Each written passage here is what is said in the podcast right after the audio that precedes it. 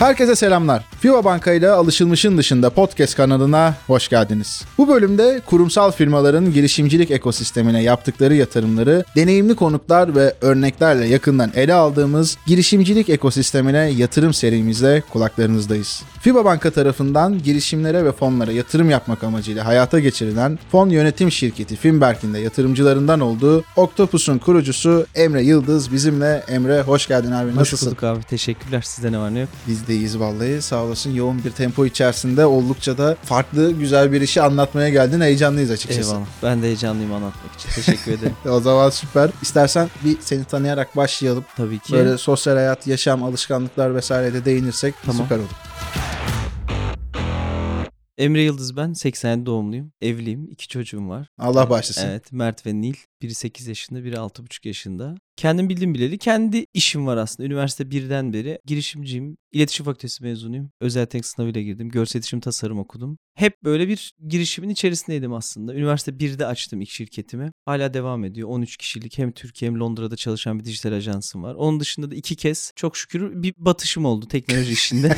Öğrenerek devam eden bir hayatım var. Zor günlerde oldu gerçekten. Bir tane de sağlıklı bir exit'im var. Şu anda aslında dördüncü işim olan Octopus'tayım. Bununla beraber hem bilişim vadisinde oyun kümelenmesi ilgili bir alanda işler yapıyorum. Hem de Türkiye'de bu alanda iyi olduğunu düşündüğüm işte Sistem Global'de bir şirket var. Orada da girişimcilikten sonra icra kurulu üyeliği yapıyorum. Elimden geldiğince bu öğrendiklerimi ekosisteme aktarabileceğim, insanlara destek olabileceğim işler yapmaya çalışıyorum. Bir miktar böyle ufak ufak acaba ben de melek yatırımcı olabilir miyim diye de arayışlardayım. Ufak tefek denemelerim de oluyor. Başarılı başarısız. Öğrenerek devam eden bir emri aslında ya. Anladım özetle. abi. Süper. Exit hangi alandaydı? Çok detayına E-ticaretti. E-ticaret, evet, süper. Hollandalı bir gruba bir oto aksesuar e-ticaret işimi Hı hı. satmıştım. İyi ne güzel süper. Bir an acaba ben de ufak ufak falan diye başlayınca hani çok böyle popülerdir ya abi Ege'ye yerleşip bir domates yetiştirme hikayesiyle ilgili bir şey mi gelecek dedim ama sen Yok ya. tam gaz sanırım- oraya evet, devamla sanırım ilgili. Eşim de söylüyor sanırım ben çalışarak öleceğim ya. Bundan, bundan da mutlu Okey. olacağım ya. Ben çalışarak keyif alıyorum. Anladım ne güzel. İnsanın hayatta mutlu olduğu şeyi bilmesi çok değerli bir şey.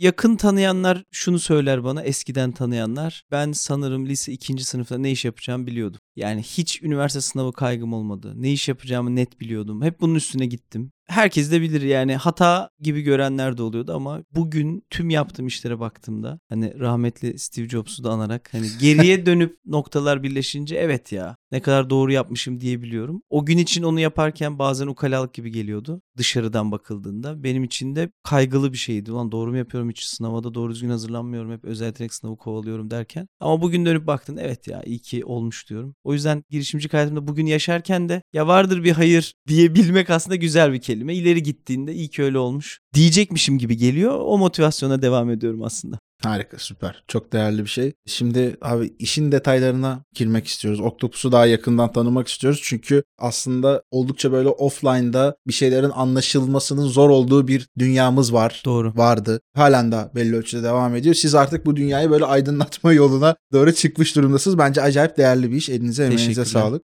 Burada bir APY Ventures liderliğinde işte Finberk'in de dahil olduğu 750 bin dolarlık bir yatırımınız var. En son almış olduğunuz. Buradaki yatırım süreçlerine vesaireye de gireceğiz ama tam anlamıyla bir Octopus'un değer önerisi nedir? Kimin hangi problemi nasıl çözer? Bunlara değinebilirsek süper Tabii olur. ki. Yani şöyle Octopus çok basit bir cümleyle perakende dünyası için ya da markalar için, fiziki mağazaları olan markalar için online hayattaki müşteriyle olan ilişkilerinin takibi konusundaki tüm yetenekleri offline dünyada da onlara verebilen bir uygulama. O2O diyoruz. Online to offline. Online'dan offline'a geçmenin en iyi yolu olarak tanımlıyoruz. Açabiliriz bunu biraz daha. Süper olur. Yani bu markalar siz bir internet sitesinde tarayıcınızda sepete bir ürün atıp almadığınızda bunu anlayabiliyorlar. Sonra siz internette o tarayıcıdan hayatınıza devam ettiğinizde size bazı reklamlar gösteriyorlar, kampanyalar gösteriyorlar. Aynı şekilde bir satın alma app'i kullanıyorsanız oradaki tüm hareketleriniz track ediliyor ve ona göre size bir şey offer ediliyor. Instagram'ınız, Twitter'ınız her şey aslında online ayak izinize göre size bir sonraki satılacak şeyi anlatmayı hedefliyor. Ama bu offline'a geldiğimizde yani bir mağazaya geldiğimizde, bir AVM'ye geldiğimizde yapılamıyor. En fazla kapı sayımı var. En fazla. Bu caddede bu kadar kişi camın önünden geçti. Şu kadar kişi içeri girdi diye. Bu arada giren kişi günde 20 kez girdiyse de onu da anlayamıyoruz. Girdi diye Unique sayıyoruz. bir değil mi onu algılayamıyor yani değil mi? Unique algılayabilmen için GDPR giriyor, KVKK giriyor. Ayrı bir kategori tabii hani bir sürü gelişme de vardır ama günün sonunda benim içeri girdiğimi anlayan bir kamera var ve benim kim olduğumu anlaması yasak. Dolayısıyla ben 5 kez girdiğimde beni tekrar orada anlayamıyor da bounce rate'imi anlaması da zor. Yani ne zaman çıktım, ne kadar mağazada kaldım zor bir teknoloji. Şimdi biz burada ne yapıyoruz işte? Octopus dememizin amacı aslında bir sürü kolumuz var, tangler'larımız var. Bunlar bir yere dokunuyor. Tüm bilgileri alıyor. Akıllı bir hayvan olarak analiz edip bir dashboardda müşteriye gösteriyor. Bu yüzden Octopus diyoruz. Her yerden bilgi alıyoruz. Birinci bilgi aldığımız yer video analitik. Mağazaya giren kişilerin baktıkları ekranlarda kimin hangi görüntüye kaç saniye baktı datasını tutuyoruz. Buradan aslında tıpkı internete reklam verdiğindeki markaların A-B testi gibi hangi posterin daha çok işe yaradığını, hangi mesajın daha çok işe yaradığını. Mesela bir Türkiye'nin en büyük chain'inde varız şu an. 7. ayımız. 110 mağazayla başlıyoruz yaygınlaşmaya. Çok basit bir örnek. Dün baktık hatta raporlara. İki tane content var. İkisi de 5600 frekans dönmüş günde. Birine 2000 kez bakılmış, birine 150 kez. Aynı mağaza, aynı frekans. Ne olabilir diye sorduğumuzda biri televizyon reklamı dediler. Ya işte bu veri hiç hayatlarında yoktu. Televizyonda izlenen bir reklamla aynı tasarımda bir content'i ekrana koyarsan, mağaza içine koyarsan daha çok bakılıyor. Bunun gibi düşün. Tıpkı internetteki A-B testi gibi. Birincisi video analitik. İkincisi Wi-Fi analitik. Wi-Fi analitikte de mağazaya giren insanların MAC adreslerinden ya da Wi-Fi sinyaline cevap verdikleri yanıttan mağazada kaç dakika kaldıklarını, başka bir şubemize gittiler mi, bounce rate'leri ne kadar sıklıkta geliyorlar gibi bir veri alıyoruz. Bir de lift and learn'ümüz var. Burada da aslında kullanıcılar mağazada bir flagship mağazalarda özellikle private bir ürün varsa, özel bir ürün varsa ona dokundular mı, onun hakkında bilgi aldılar mı anlayıp tüm bu datayı markaya iletiyoruz aslında. Bunun ucuna şunu da bağlıyoruz. Çok bunun globalde örneği olmadığını düşünüyoruz ve bizi heyecanlandıran kısım bu. Özellikle globale giderken tüm bu bilgi datasında bir ads ağını açıyoruz. Bir reklam network'ünü açıyoruz. Çok yakın zamanda duyuracağız. Benim bir önceki podcast'imde dalga geçmişlerdi. Lokal base ads ağı deyince mahalledeki çiğ köfteci anlat bakalım reklam gelirini diye. Ama şöyle çok kısa sürede başlıyoruz. İşte yaklaşık 750 ekranla Türkiye'de 17 il AVM içi ekranlar artık canlı olarak telefondan tıpkı Instagram'a reklam verilebilir gibi reklam verilebilir hale gelecek. Ağustos'ta perakende günlerine tanıtacağız bunu. O yüzden evet mahalledeki çiğ köftecinin camı da tıpkı çok ünlü bir çiğ köfteci web sitesi gibi reklam alabilir ve para kazanabilir. O yüzden zaten Auto diyoruz buna. Özetle böyleydi Octopus'un gitmek istediği yolculuk. Anladım abi. Valla harika. Yani ben bir önceki batırdığımız girişimimizde aslında location intelligence üstüne o teknolojiyi kullanabilecek olduğumuz bir iş modeline odaklanmıştık ve orada da derdimiz şuydu. İşte çeşitli FMCG markalarıyla yan yana geliyorduk. Onlar da offline'da yaptıkları pazarlamaların dönüşüm oranlarından tamamen bir haber kalıyorlar maalesef ve Yeter ki harca parayı diyor değil mi? Bütçem Aynen. var harca. Aynen öyle. Biz de orada işte bir oyunlaştırmayla birlikte lokasyon bazlı işte içerisine biraz AR gibi yapılarında dahil olduğu ve insanlar hadi şimdi şuraya git buradan buraya git ve bunu yaptığında şu kampanyayı göreceksin diye online offline birleştirmeye çalıştığımız ama sonra Güzelmiş. teknolojisinin altında ezildiğimiz altından kalkamadığımız yazılımcılarımızın falan böyle gittiği bir süreç yaşamıştık. O dönemden biliyorum halen daha o temaslarımda devam ediyor. Gerçekten bu offline'da yapılan marketing harcamalarının geri dönüşüm oranları halen daha hesaplanamıyor. İki veri var burada. Yani Bizim detaylı hesaplanamıyor diyeyim. Evet iki konu var burada aslında. Birincisi her ne kadar herkes online'a gitse de alışverişte kimse perakende mağazalarını kapatmıyor ve daha fazla Kesinlikle. açıyor. İnsanlar buna bakabilir. Pandemi, o bu X, Y, Z bir sürü daha konu olacak ama markaları gözlemliyoruz. Herkes daha çok mağaza açmaya çalışıyor. Daha çok yaygınlaşmaya çalışıyor. Hatta daha böyle uyguna daha çok mağaza açmaya çalışanlar var. Dolayısıyla bu offline dünyadaki alışveriş hep devam edecek. Zaten psikolojik olarak da insanın sadece evden oturup bir iki app'ten alışveriş yapması, kendine pantolon, gömlek sipariş etmesi değil olay. Orada bir yürüme var, başka psikoloji var. İkinci veri de bizi bu işte daha hevesli kılan rapor diyor ki insanlar artık out of home ads'e para harcamıyor markalar. Yani artık billboard'a ya da dışarıdaki bir reklama para vermiyorlar. Artan şey sadece belirli bölgelerin reytingi artıyor. Yani Bağdat Caddesi artıyor. Büyükdere Caddesi artıyor. Zaten hatta o, o firmalara giderseniz siz Büyükdere Caddesi'ni isteyince size İstanbul'un köyünden de mecburen bir billboard satar, raket satar. Şimdi bu rapor diyor ki çok ciddi bir azalış var out of home ads'te. Ama internet reklamında %70'ten fazla artış var. Burada internet reklamı deyince ya Octopus'a ne oluyor sorusu geliyor olabilir. Ama orada da diyor ki individual reklam veren çok artıyor. Onun yaklaşık %40'dan fazlası. Yani Tam ne demek bu arada? Yani bu Trabzon'da hakim bir halıcı varsa- diyor. Trabzon'da Süper. bir halıcı çok basit anlatayım abi. Reklam vermek istediğinde artık şehrindeki billboard'a reklam vermiyor. İnternete reklam veriyor. İnternete reklam verirken de bir Google Ads ajansıyla çalışmıyor. Instagram'ına content'i yüklüyor halıyı yıkarken gönderiyi öne çıkara basıyor. Kredi kartı bilgisini giriyor. 200 TL'ye Vakfı Kebir ilçesinde reklamını çıkıyor. Yani artık ne arada bir ads ajansı var, bir reklam veren ajansı var ne de bir billboard'a ihtiyaç var. Dolayısıyla tam olarak burayı hedefliyoruz. Local based ads derken o adama diyoruz ki abi sen Facebook'a düşme. Senin mahallende çiğ köftecide, markette, araba yıkamacıda ekranlar var. Bunlara reklam vermeye ne dersin demeyi hedefliyoruz. Kızıl elmamız bu. Önce AVM'de başlıyoruz. Gün ve gün yayılmayı hayal ediyoruz. O yüzden biz böyle kendi köyümüzün, kendi mahallemizin lokal olarak bir reklam ağını örmeye çalışıyoruz. Burada FIBA Banka ile yaptığımız kıymetli bir iş var. Konu gelince de onu da paylaşırım. Aslında istersen tam yeri gelmişken hemen alalım abi orayı. Tabii ya burada problem şuydu bizim iş modelimizde. Hatta ekip olarak çıkmaza girdiğimizde yerdi. Günün sonunda birine ekran aldırmamız lazım. Şimdi ekran aldırmak demek hiç yoksa 300-400 dolarlık bir maliyet demek. Sen gidip mahallede bir çiğ köfteciye 400 dolara bir ekran al abi dersen döver seni.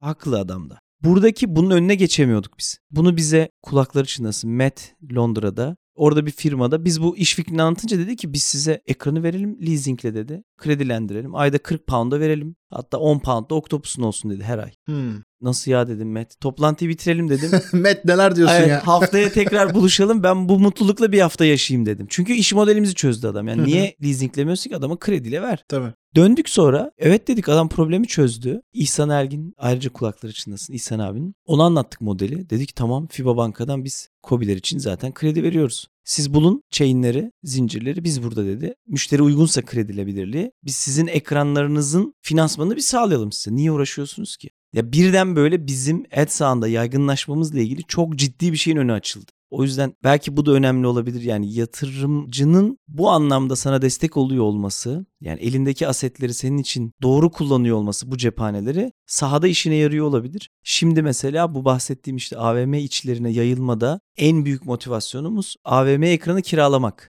Aslında kiraladığımız parayla biz ekranların kredisini ödüyoruz. Ekranların kredisini ödediğimiz bir sene sonra, iki sene sonra başa başa geliyoruz. Ekran garantisi 5 yıl, sonraki 3 yıl kar ediyoruz. 5. yılda ekranları %60 değeriyle hala tıpkı ikinci el otomotivde olduğu gibi satabiliyoruz ve çok ciddi bir yani neresine bir rakam koysak acayip yükselen bir gelir modelimiz var. O yüzden bu kısım önemliydi bizim için. Yani FIBA Banka ile çalıştığımız kısım ya da çalışacağımız kısım şu an son düzlüğe geldik. Oldukça motive ediyor bizi. Süper. Şimdi burada yatırımcının önemiyle ilgili konulara değinin. Oraya ayrıca gelmek istiyorum. Çünkü çok önemli. Orada smart money gibi bir önemli bir kavram var. İşte bunun aslında nasıl vuku bulabilecek olduğuna dair de çok da güzel bir örnek verdin ama orayı biraz daha açacağız. Sadece aklıma şöyle bir şey geliyor abi. Siz aslında bu alanı demokratikleştirmiş de oluyorsunuz. Yani işin sanki öyle bir parçası da var gibi geliyor Yani- bana. Doğru mu? Nereden baktığına bağlı. Kimisi için de Octopus tekelleştiriyor da olabilir. Yani bir kullanıcı kendi ilçesinde bir AVM'nin ekranına reklam veremiyor şu an günün sonunda. Orada bir bir tekel var. Evet oraya gitmen lazım ve orada bir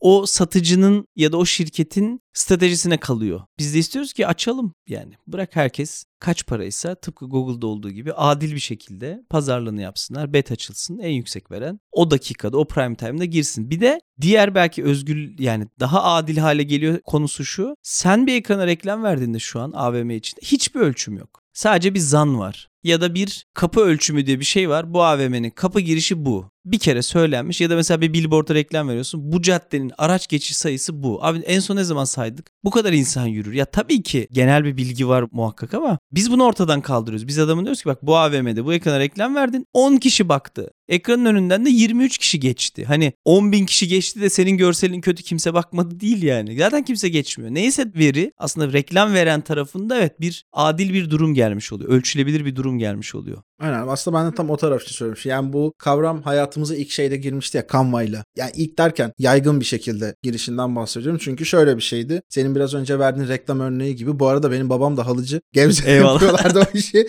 Birebir aynı deneyimi yaşıyorduk abi. Biz Güzel. de gerçekten gayet de işimize yarıyordu. Dediğin gibi ben çok işte birkaç arkadaşım vardı hani ondan yana şanslıydım ama bir noktadan sonra babamların bile rahatça yapabilecek olduğu bir hale Aynen. geldi. Yani demokratikleşmeden Evet. kastım bu. Canva örneği de şöyle bir şey. Tasarım konusu normalde en ufak bir davetiyeden tut logoya, herhangi bir broşüre gitmek istediğin zaman mutlaka bir tasarımcının kapısını çalman gerekiyordu. Ama profesyonel ama amatör. Şimdi geldiğimiz noktada freemium olarak yani para bile ödemeden işini görecek seviyede öyle ya da böyle bir şey yapabiliyorsun. Ben yine o esnaf ve işte Kobi veya işte dediğin gibi oradaki chain yapıları her neyse onlar açısından demokratikleşmeyle ilgili söylüyorum. Bence oldukça değerli Burası bir konu. için şunu ekleyeyim abi. Bizim içeride harika bir Canva hayranlığımız var. Hı hı. Çok severiz yani. Burada ben bunu özel Kurucusunu da takip etmek lazım bu Evet, arada. yani Çok ben- güzel paylaşımları vardır. Evet yani 40 milyar dolar değerlemedeydi. En son şu an ne durumdadır bilmiyorum ama şöyle konu ben bir tasarımcıyım. Özel yetenek sınavıyla girdim. Yani işim gözün gördüğü bir şeyin tasarlanması. Ben bunu söylüyorum yani ben Canva'ya seviyorum ve inanıyorum sebebi şu ya benim inanmama gerek yok 40 milyar dolar değerleme olmuş hani ben kimim inanıyorum diye de hani. Nacizane ben seviyorum. Çünkü ya estetik kaygı bir toplum için başka bir podcast konusu olabilir bu ama Hı hı. çok ciddi bir gösterge abi. Yani halıcının halıcıdan gittik. Ya baban değil. Tabii, tabii. halıcının bir tabela yaptırıyor abi değil mi? O mahalledeki saçma sapan bir dayıya gidiyor tabelacıya. Komik Sans'la yazıyor asıyor.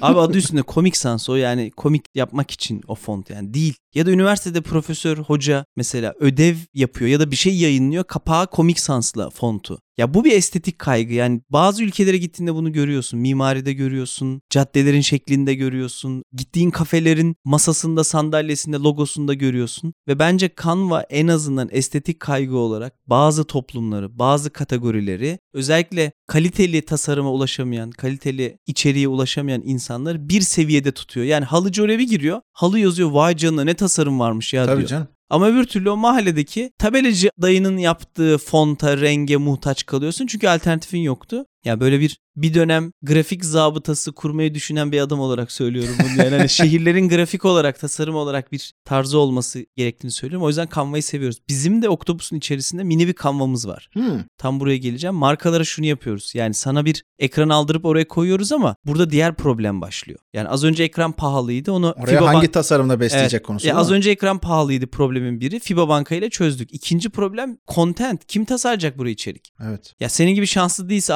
arkadaşı yoksa ajansçı birisi yoksa yanında kuzeni yoksa ayvayı yedi mesela bir markamızda 24 bin dolarlık led ekran var. Hı hı. 3 aydır aynı JPEG duruyor. Vahim bir şey yani. Oraya branda kapla daha iyi led ekran koymuşuz. Yazık günah niye kullanmıyoruz diyoruz. Ya bir içerik ajans diyor işte parça başı şu para istiyor. Şöyle zor. O zaten ölçüsü tam değil. Oraya bir şey uymuyor. Şimdi biz de bunun için içeride mini bir kanva yaptık. Diyoruz ki çiğ köfteci ekranı koydun ya. Kuru temizlemeci ekranı koydun. Bunu ben her saat reklam almayacağım buraya. Belki saat başı 15 dakika. Ama sen günlük hayatında bunu kullan. Bak sen kategori seçtiğin an sana bir işte ne bileyim şu an kafe chainleri yapıyoruz. Kahvecilere çok yapıyoruz. Kahvecinin sadece sürükle bırakla ya da bir Excel yükleyip fiyat tablosunu yaptığı bir hazır içerik var.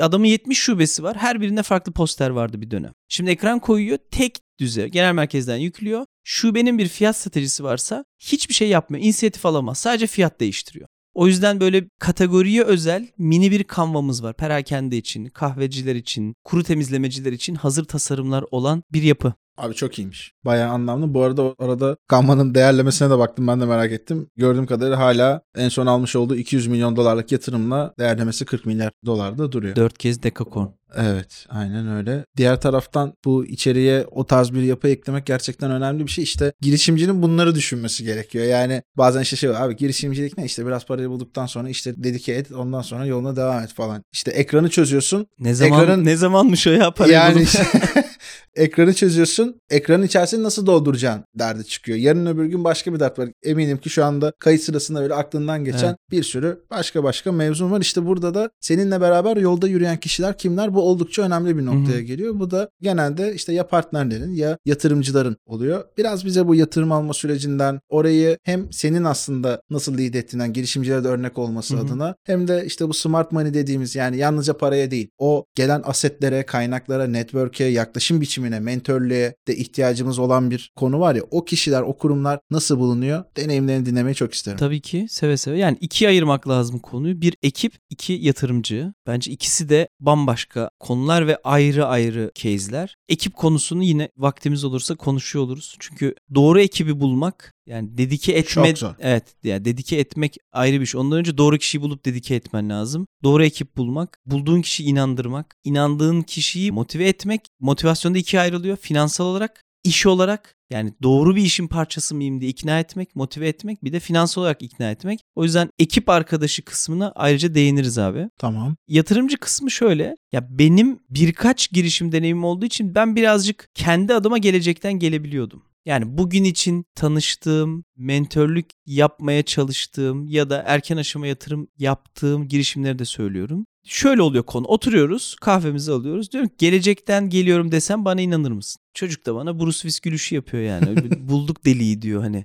Diyorum ki bak daha önce hiç dolandırıldın mı bir yatırımcının tarafından? Evine icra geldi mi? Hayır. Hiç çekin yazıldı mı? Hani hiç yatırımcı sana para verip bu borç dedi mi? Bir yıl sonra borcunu geri istedi mi?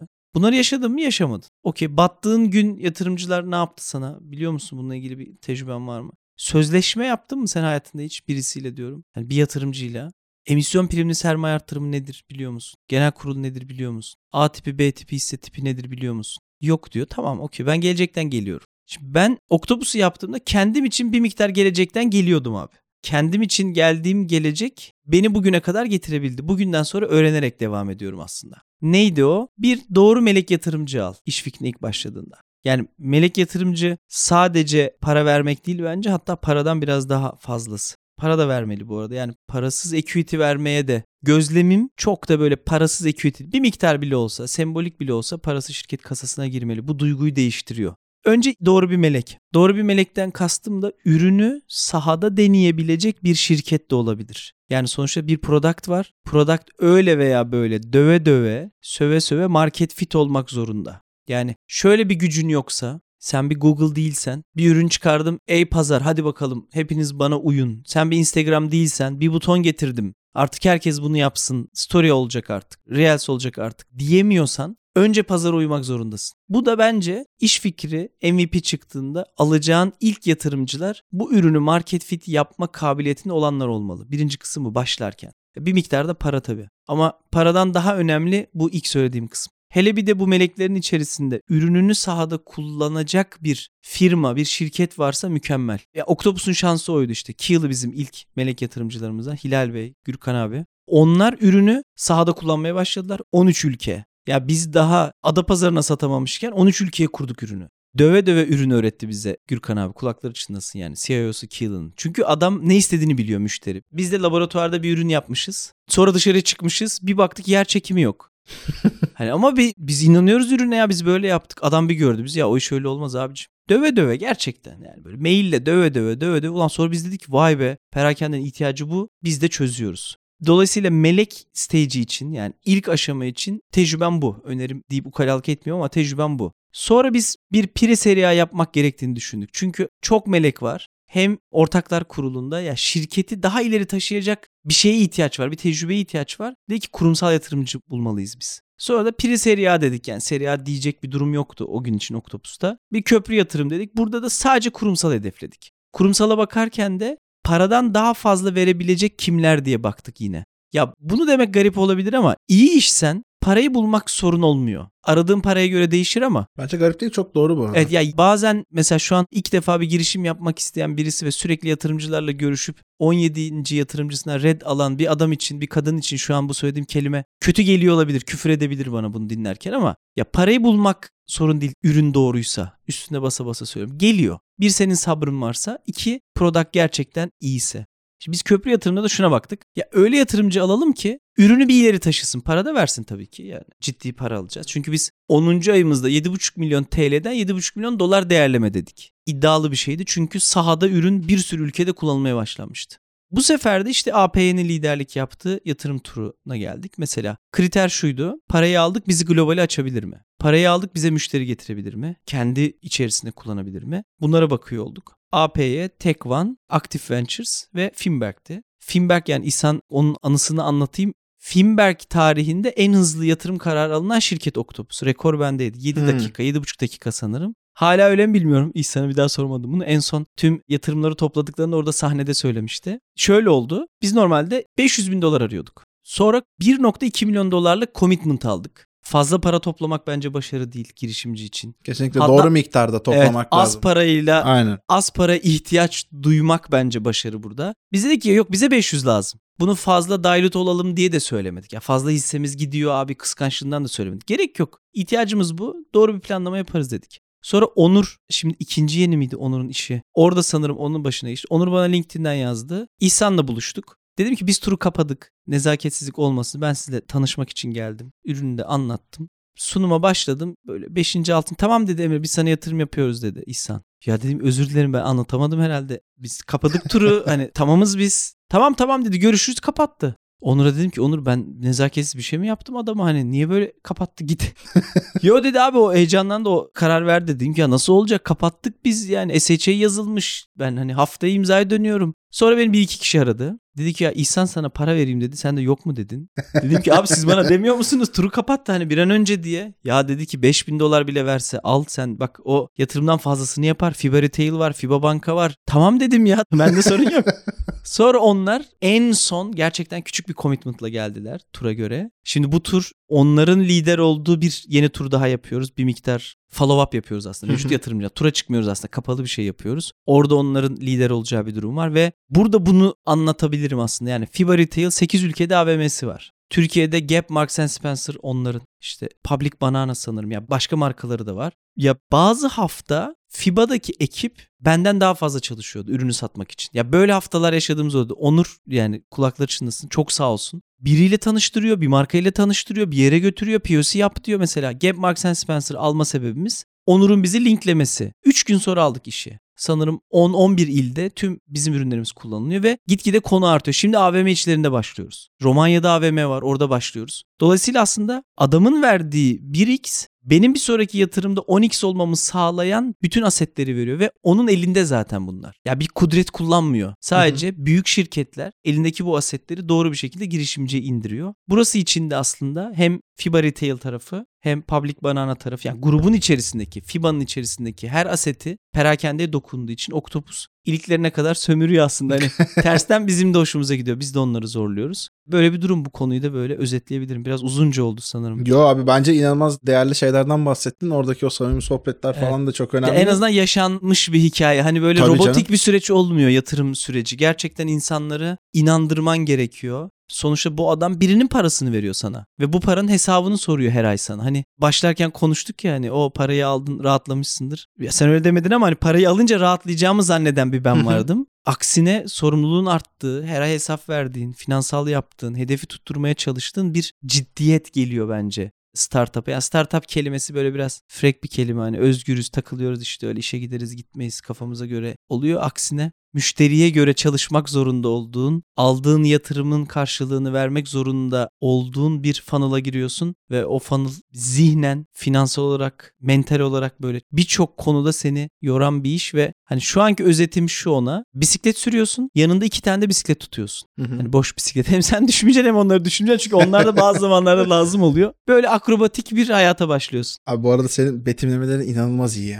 Sohbet öncesinde Eyvallah. Emre ile bir diyalogumuz oldu sevgili dinleyiciler. İşte her böyle girişimin bir yolculuğu var. Sanki dışarıdan bakınca aynı gibi gözüküyor ama işte bir sürü benzerlikleri var falan. Dur ben Orada çok söyleyeyim. güzel. Yok Dur yok sana söyleyeyim. bırakacağım zaten.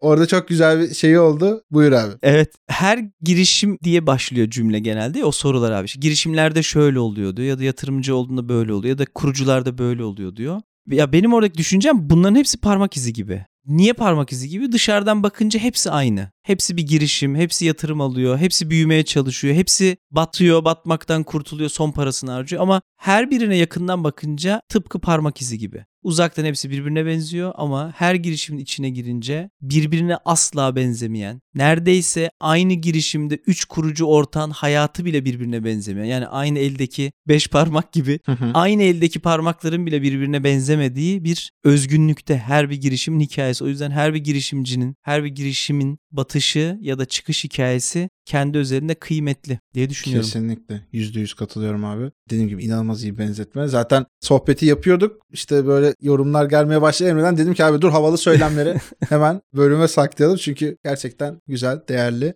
Evet şimdi bu keyifli sohbetin yavaş yavaş sonuna doğru geliyoruz ama öncesinde değinmemizi istediğim heyecanlı bulduğum iki tane konu var. Bir tanesi içeride yaratmış olduğunuz çeşitli değerli işler var ve bunlardan spin-off'a doğru gidenler var. İstersen bir buraya bir dokunalım. Evet ya ilk başlangıçta biz tüm bu Octopus Ads, Octopus Video Analitik, Wi-Fi Analitik, Lift and Learn, Payment bundan da bahsetmedik aslında kısa onda var. Yani bu tüm bu ekranlardan ödeme de alabiliyor Octopus. Çünkü 3 banka bizim yatırımcımız ve bizde bir ortak ödeme QR Generator lisansı var. Dolayısıyla ekranlarda gördüğünüz reklamları cep telefonunuzdan herhangi bir mobil uygulama ödemesini açıp ödeyebileceksiniz de. Bunu unutmuştum Ya, inanılmaz söylerken. değer. Güzel. Süper Evet. oldu. Bu da yine işte yatırımcıların kısmına atıf olabilir. Yani banka elinde bir fintech çekici var. Bununla da bir şey çakabilir miyim deyince aa evet deyip sen uyanıyorsun. Çünkü bizim ona ulaşmamız çok zor bu yolculukta. Çünkü bizim hayatımızda çok fintech yoktu. O yüzden kıymetli yeni bir kategori açıyor oldular. Bunun yanında da bizim Octopus NFT dediğimiz, şimdi Octopus Art dediğimiz ve spin-off olma vakti geldiğini düşündüğümüz. Çünkü odağımız ve konsantrasyonumuzu bozuyor. Oraya baktığımızda dağılıyoruz. Çok böyle tüm ekip hype'lanıyor oraya hadi hadi oluyoruz. Problem şu orada. Siz bir NFT satın aldığınızda bu sizin soğuk cüzdanınızda bir JPEG olarak duruyor. Şimdi sen bu kategorideysen yani bir kripto guysan bir problem yok. Ama sen bir non kripto adamsan bu çok zoruna gidiyor yani. Ulan 5000 dolar verdim flash disk mi veriyorsunuz bana diyor. Hani bu hikayeyi görünce biz dedik ki olur mu öyle şey ya? Fırat Neziroğlu kulakları çınlasın. Fırat dünyada tek kilim dokuma tekniğiyle portre yapan sanatçımız. Eğer takip Harika. etmiyorsalar, görmediyseler baksınlar. Kraliçe Elizabeth'e portre yapmış. Buckingham Sarayı'nda sergilenen bir adam. Çılgın bir arkadaş. Normal dokumacı. Hı hı. Dokumacı ve bu dokuma tekniğiyle portre yapıyor. Misineye dokuyor. Fırat dedi ki ya benim NFT'lerimi yaptılar dedi işte 50 bin dolara satıyorlar da ben hiçbir şey anlamadım dedi ya. Benim olayım insanların galeriye gelip eserlerime dakikalarca bakması. O öyle deyince ya ben bir NFT aldığımda bir tane JPEG var ama ben konvansiyonel bir sanat trader'ıyım. Bana fiziki bir şey lazım. Ya dedim ki Fırat istersen ürünlerini yani NFT'lerini ekrana koyalım. Ekranları da sat. İnsanlar NFT'ni aldığında ekranı hediye et. Olur mu olmaz mı dediler. Contemporary İstanbul'da sergiledik. 20 bin 25 bin dolar bir ekran. Çünkü eser içindeki. Sonra soru şu geldi ya biz bu ekranı uniqueleyemez miyiz blockchain'e dedik. Sonuçta ekran bir tane. Sonra Octopus Art doğdu. Ne yapıyoruz? Sen NFT markete girdiğinde bir Creator badge'i görüyorsun. Owner badge'i görüyorsun. Bir de Octopus badge'i göreceksin. Octopus badge'i gördüğün bir NFT satın alırsan evine bir ekran geliyor. Şimdi bu ekran nasıl uniqueleşiyor? Ekranın MAC adresi bir tane. Octopus'un software lisansı bir tane. NFT'nin ID'si de zaten blockchain'e yazılmış. Biz tüm bu bilgilerle yeni bir NFT mint ediyoruz. Bunu da blockchain'e yazıyoruz. Senin evindeki ekran dünyada bir tane ve sadece sende. Ve ekranın köşesinde holder cüzdan numarası yazıyor. O internette satıldıysa kenardaki holder ve cüzdan numarası değişiyor. Dolayısıyla biz konvansiyonel galerilere, dijital hayata dokunabilecekleri NFT zonları yapıyoruz. Tersten dijital artistlere de konvansiyonel galerilerdeki art traderlara ürünlerini satabilecekleri bir yapı kuruyoruz. Bunu da Octopus Art diye ayrı bir şirket haline getiriyoruz şu anki gündemimiz bu. O yüzden bazen belki startup yolculuğunda bunlara da izin veriyor olmak gerekiyor. Çünkü içeride kalsa çok odağımız gidiyor. Yani mesela fuara gidince çok ilgi oluyor. Perakende fuarındasın. NFT'ye bakıyor insanlar. Çünkü magazinel bir değeri var. Ama ya biz abi bir şey satıyoruz sana bak burada ekran var. Video analitik var. Yine gidiyor orada NFT'yi anlatın bana diyor. Bu da olsun istemiyoruz. O yüzden böyle konuları bölüyoruz. Kesinlikle bence o hem doğru yayılımı yakalama hem de o yayıldığın alanlardaki dikeylerde de başarılı bir şekilde penetre edip büyüyebilmeyle ilgili de önemli bir şey. Bu da abi bana şeyi hatırlatıyor aslında bahsettiğim ikinci konuda buydu. Tüm bunu yapan nasıl bir ekip ya? Yani bir tane iki tane şeyden de bahsetmiyorsun çünkü evet. ve sadece hemen şeyi söyleyeyim. Bu yatırımlarda da özellikle erken aşamalardaki yatırımlarda kurucu ekip ve o ekibin de yanında yürüyen kişiler oldukça değerlidir. Doğru. Biraz buradan da bahsedersen süper olur. Octopus için senaryo farklı. Tek kurucuyum. Ama ekip arkadaşı olarak almaya çalıştığım insanlara çok önceden böyle göz koymuştum. Kimler alacağımı biliyordum. Mesela şu an CTO'muz yeni daha bizde başladı. SGK'lı. 3 yıldır her ay danışmanlık alıyordum. 3 yıl sonra adam ikna oldu. İkna oldu dediğim adam 14 yıldır çalıştığı teknoloji şirketini bırakıp geldi. Yani 14 yıldır aynı şirkette çalışıyordu bu adam. Onu bıraktı, Octopus'a geldi. O yüzden kıymetli yani Caner abi. Ne yapıyorum ekip konusu? Ben aslında eksik olduğum konuları gözlemlemeye çalışıyorum. Yani neyde başarısızım? Pazarlamada. İşte neyde başarısızım? Product'ta. Bunları anlamaya çalışıyorum. Neyi yapamıyorum? Nerede dağılıyorum? Ya da neye yetişemiyorum? Ya bazen de şu oluyor. Biliyorsun yapabileceğini ama yetişemeyeceğini kabul etmek çok garip bir his abi. Yani hani manastırda falan olmak gibi bir şey herhalde. Ya ben yapabilirim daha iyisini yapabilirim bu sunumun. Biliyorum ama ben bu gece buna müdahale edersem 3 gün o sunum gitmeyecek. Kesinlikle. Çünkü yarın benim o işim var, bu işim var, bu işim var. Bu iş kalacak, yapılmayacak. Bırak tamam adam yapsın sonra bir yorum yaparsın. O yüzden de bunları yapacak C-level düzeydeki yani mesela Pri Serie A'daki aldığım parayla en büyük yaptığım şey bu ekibi kurmak. Bir arkadaşım AVM'lerdeki en büyük üçüncü dijital ekrana sahip şirketin CEO'su. O geldi. Şu an business developer'ımız işin başında. Abdullah. Ramsey Walton geldi Amerikalı. Ramsey birçok ülkede high-end luxury marketing yapıyor. İşte Türkiye'de üst düzey böyle elektronik ürünlerin pazarlamasını yapıyor. O Sellisen Project'in başına geldi. Kısmen rakibimiz İspanyol bir firmanın Türkiye Doğu Avrupa direktörü geldi. Doğan abi. Bunu transfer ettik. Ve bu adamlar hep böyle yani hedef alınıp bam diye vurulabilecek ekibe katılacak adamlar değil. Yani gerçekten Tabii, böyle tabii. adım adım adım adım gidilecekler. İşte CTO'muz 14 yıldır çalıştığı yeri bırakıp geldi. CFO'muz ya kendi işi var. 10 yıldır hizmet verdiği başka bir şirket var. Ona rağmen bize geldi. Ve ben bu ekibe bu değerlemedeyken %10'luk hissemi dağıttım. Tam onu soracaktım. Yani bir stock option Olmak zorunda. Yani Aynen bu, bu öyle. sadece parayla ölçülecek bir şey değil. Ya bir bu adam riske giriyor. Buna inanıyor. Bu arada geldiğinde bu arkadaşlar benim ne hisse vereceğimi bilmiyorlardı. Yani bir fikirleri vardı ama böyle mi olacağını bilmiyorlardı. O yüzden kıymetli bir iş abi. Doğru ekibi kurmak. Ekibi kurarken de motivasyonum eksik olduğum ya da yetişemediğim işleri benden daha iyi yapabileceğine inandığım insanları almak. İşte 22-23 kişiyiz şu anda. Günden güne de gelişiyoruz. Böyle bir durum bizdeki. Süper abi. İşte çok sevindim yani bunu duyduğuma çünkü bazen işte o hisseyi vermeyle ilgili falan böyle tedirgin yaklaşımlar veya olayın değerini anlayamama gibi durumlar söz konusu olabiliyor. Bence harika bir örnek oldu çünkü o takım inanılmaz değerli. Yani seni gidecek olduğun ya batıracak da çıkaracak da aslında o ekip bir de önemli bir şey daha vardı. O sunuma yeri geldiğinde belli bir yeterliliği geçtiyse müdahale etmeyen bir kurucu olabilmek de biraz törpülemesi zor bir refleks. Evet ya için Ama içini onu- yiyor. Aynen. İşin de devam etmesi için çünkü Aynen. hızlı olmak zorundasın. Yani öyle bir bir hafta daha bekleyelim ya dediğin zaman belki runway hesabın bozuluyor. Yani gibi gibi e, Kesinlikle durumlar haklısın abi. yaşayabilirsin. Kesinlikle haklısın. Ya hisse vermek konusu da belki bir cümlecik sadece. 7,5 milyon TL olan %100'ü senin mi? 50 milyon TL olan %50 senin mi? %49 senin mi? O yüzden böyle bir hesap yapmak lazım. İşin büyüyeceğine inanıyorsa insanlar doğru oranda vermekten çekinmesinler. Başlangıçta saçma sapan bence %5'ler, %10'lar al sana verdim hacım, al senin olsun hacımlar değil. Doğru strateji yapmak. Başladığı günden Kesinlikle tabii. Benim de yaptığım hata vardı. Bir önceki işlerimde de yaptığım hatalar vardı ama en azından doğru oranda aşırıya gitmeden paylaşmayı biliyor olmak startup gelişirken önemli. Kesinlikle %100 katılıyorum. Vallahi Emre inanılmaz keyifli bir sohbet oldu. Eyvallah Çok da öğretici oldu. Çok fazla bu tarz girişimcilikle ilgili sohbetlerde ve ortamlarda bulunma fırsatım oluyor ama en keyif aldığım şeylerden bir tanesi doğrudan böyle o yürüdüğün yoldaki karşına çıkanları Eyvallah. anlatma kısmı oluyor. Sen de bunu çok da güzel yaptın. Seni zaman zaman çağıralım abi. şeylere. Olur abi. Güzel bir Şeref olur. Sen hostluk da Yani- yaparsın ya. Ya, ya bu dönem şöyle bir- Vaktin var mı Evet, bilmiyorum ama. Bu dönem şöyle bir dönem değil mi? Birine bir şey öğretmeyle ilgili kendimi ukala gibi hissediyorum. O yüzden böyle Üniversiteye ya. falan giderken konuşmakta çok zorlanıyorum. Garip bir dönemdeyim abi. Kendimle çelişiyorum bazen de. Bazen de düzeltmek istiyorum. Yani onu söyleyeyim bak şunu hata yapıyorsun. Öyle değil. O, o yatırımcı değil. Şuna gitsen daha iyi olmaz mı? Bazen de ya diyorum sen kimsin adama bir şey öğretiyorsun. Sen daha ne yaptın? Hani böyle garip bir duygudayım ama seve seve sohbet. Ya kendi hikayemi anlatırken problem yaşamıyorum. Çünkü ben yaşadım. Yani o parmak izinin kıvrımlarını biliyorum ve bu tecrübeyi aktarmanın yanlış olduğunu düşünmüyorum. Ama birine böyle ders gibi ya Bahçeli Üniversitesi'nde girişimcilik inovasyon dersi anlatıyordum. MBA doktora programında. Ya iki buçuk sene anlatabildim. Çok zor gelmeye başladı sonra. Yani birine bir şey öğretiyor olmak zor bir konu. Ama seve seve abi yani e- Eyvallah. enerjisi güzel buranın da. Çok sağ ol. Teşekkür ederiz. Senden şöyle son bir dizi, film, kitap, dergi bilmiyorum ki herhangi bir böyle bir öneri illa işte girişimcilikle ilgili olmak zorunda değil. Sana ilham oldu diyebilecek olduğum bir şey olur yani. Güzel podcast çok kullanıyorum. Dinlemeyi çok seviyorum abi. Hatta bu ara Entrepreneurs on Fire dinliyorum abi Spotify'da. Mindset Motivation dinliyorum bir de. Bu ikisi hoşuma gidiyor.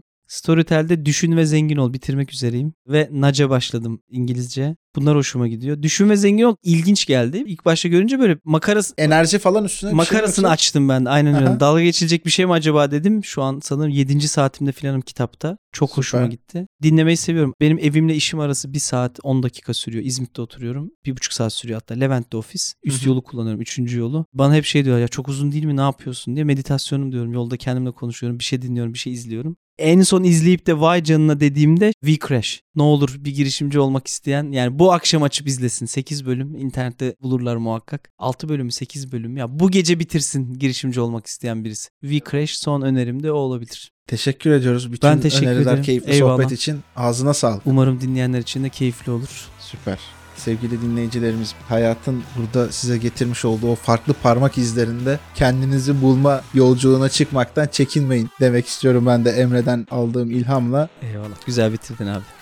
Eyvallah. Bir sonraki bölümde yeniden görüşünceye dek kendinize çok iyi bakın. Sağlıkla, merakla ve yenilikle kalın. Görüşmek üzere.